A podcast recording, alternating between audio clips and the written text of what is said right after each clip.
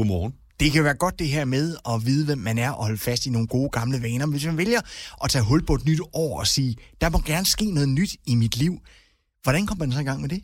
Det er faktisk et rigtig godt spørgsmål. Og jeg tror, vi har det sådan, de fleste af os, både fordi det er mørkt og koldt, og der sker så mange øh, trælse ting i livet, eller i verden. Øhm, så mit råd vil være, at man starter med at prøve at blive lidt mere skarp på, hvad det egentlig er, man mener. For jeg tror, vi kender alle sammen den der længsel efter, der må godt ske noget nyt.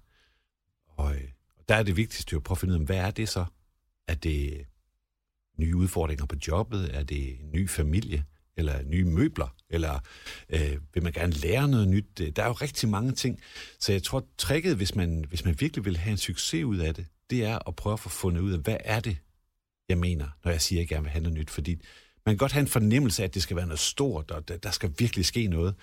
Men man finder jo også ud af, hvis man for eksempel begynder at gå til paddle, eller bliver frivillig i Røde Kors, eller at det der med at møde andre mennesker, de der små ting, kan gøre, at man lige pludselig synes, at ens liv fuldstændig har forandret sig. Ikke? Men der er vel også stor forskel på, hvem man er, for der er jo stor, stor forskel på at begynde at gå til paddle og købe nye møbler, og så skifte sin familie og sit job ud.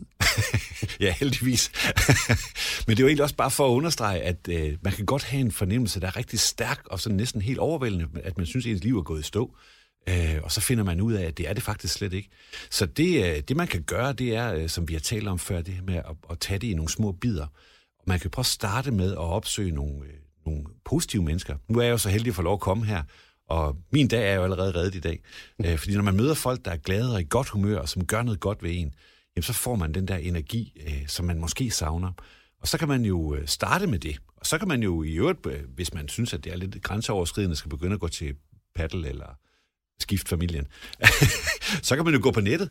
Øh, man kan jo lære vanvittigt mange nye ting, så i stedet for at sidde og spille sin tid derude, så kunne man jo beslutte, at jeg vil lære en ny ting hver dag. Det er sådan et princip, jeg har haft i mange år. Og når du siger gå på nettet, så mener du ikke Tinder? Det er ikke... Ja, det kommer an på, hvis det er familien, der skal være med. Så er det jo et sted at starte. Her ved jeg faktisk ikke rigtig, hvad jeg skal svare. men sige, i mit eget tilfælde, der er det ikke Tinder. Øh, men jeg synes, det er sjovt, det der med at prøve at udfordre sig selv med at lære en lille ny ting. Og det kan være alt muligt.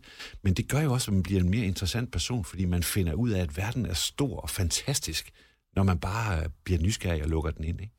Noget af det, man jo også skal huske på, hvis man gerne vil have noget nyt i sit liv, er jo for de fleste af os, at så er der også noget, der skal ud. Hvad er det, jeg gerne vil af med i stedet for? Ja, det er faktisk en super god pointe.